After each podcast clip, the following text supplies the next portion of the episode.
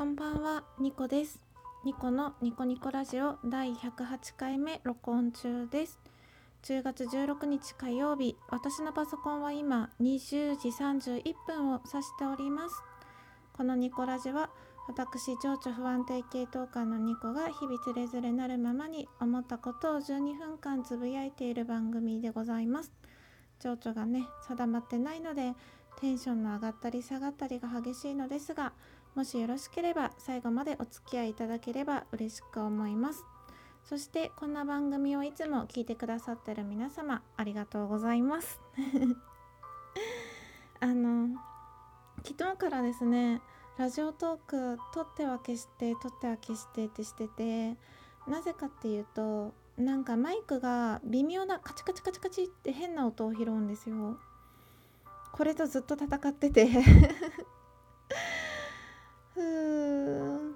今日これがうまく撮れてるといいなって思いながら今お話ししています。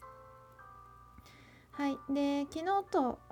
今日さっきもですね同じことをずっと話しててうんでももう一回頑張って話します。あの私今一人暮らしでまあ普通に会社で働いててでも恋をしているわけでも彼氏がいるわけでもないしなんか仕事もやりたい仕事とかではなくて、まあ、生活生きるためにしている仕事でこう日々が淡々と過ぎていくんですよね。うん、でたまに誰にも必要とされてないなとか私一人がいなくなっても何にも変わんないんだろうなとかこういなくなってもどうってことないんだろうなって思う時があるんですね。自分の存在が軽く感じてしまう時があるというか。で、まあ、これって結構たま、うん、疲れてる時とか誰でも1回や2回考えたことがあるんじゃないかなって思うんですよね。うん、自分の存在をそこまであの重要視できなくなるというか、うん、でそういう時に思い出してほしいことがあってでそれは何かっていうと人は生きているだけで誰かの役に立っているんだっていうことです。うん、でこれはあの生きてるだけで例えば両親の支えになってるとか友達の支えになってるとか付き合ってる人の支えになってるとかまあそういうなんだろう気持ち的な面とかをもうそれももちろんねあると思うんですけどそういうことじゃなくて気持ちの面じゃなくてあの客観的な事実として人って生きてるだけで誰かの役に立ってるんですよ。それをお話ししようと思います。であのこれは生きてるだけで誰かの役に立っているっていう客観的事実と同じぐらい人って誰かに迷惑をかけて生きてる存在なんだろうなって私は思っていて、うん、でまあ迷惑をかけてる方の話はまあ置いといて、うん、なぜそういうふうにあの客観的事実として誰かの役に立ってるって言い切れるかっていうと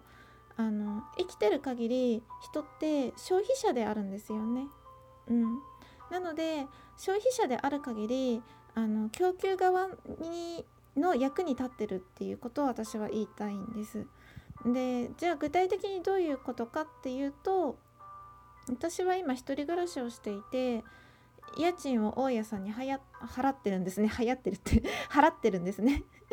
ということは大家さんの家賃収入に貢献していると言えるわけです。うん、だから私は大家さんの役に立ってるんですよこの家に住んでるだけでっていうか家に住んでるだけでというか家賃を払ってるから。うん、で同じように会社に行くじゃないですか。会社に行くってことはあの他の人が休めるってことでもあるんですよね。うん、私の会社ってシフト制なので、うん、で会社に所属してるってことはそれだけであの会社のあの税金対策とかそういうなんだろうなお金関係に対して貢献しているんですよ。あの従業員が1人いるのといないのでは全く変わってくるので。で私ただのまあ普通の社員なんですけど上司がいてで私という部下がいるからあの上司は上司で入れるんですよね私がいなかったら部下がいなくなるというか まああのたくさんいろんな人が働いてるんですけど簡潔に言えばそういうことですよね。うん、なので私は上司の肩書きに貢献しているって言えるのかな。で他にも、まあ、生きてればご飯を食べるのでコンビニでお昼を買ったらそのコンビニの売り上げに貢献してるって言えるしひいて言えばそのお弁当を作ってる工場にの売り上げに間接的に貢献してると言えるわけです。うん、であのスーパーにお買い物に行ったらそのスーパーの売り上げに貢献してるしひいてはあの果物とかお米とか野菜とかお肉とか作ってる生産者の方の売り上げに間接的に貢献しているわけですね。でもっと言えばそのスーパーで働いている人たちのお給料にも貢献しているわけです。うん、そうそうなんですよ。であの生きてるだけでお金ってまあかかるじゃないですか。ね。生きてるだけでお金がかかるってことはお金を払って誰かに貢献しているっていうことなんですよ。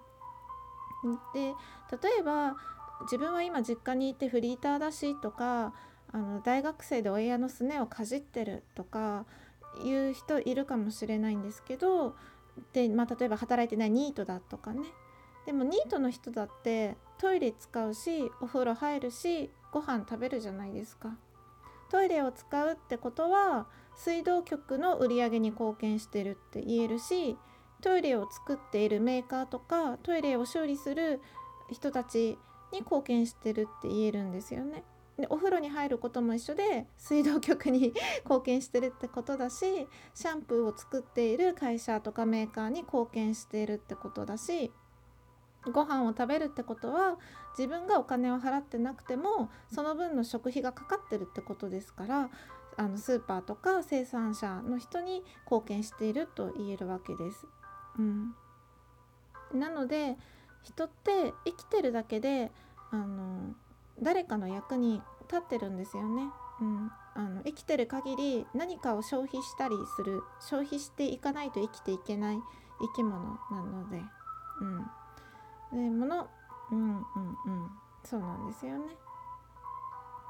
だから自分が何もないなって思った時に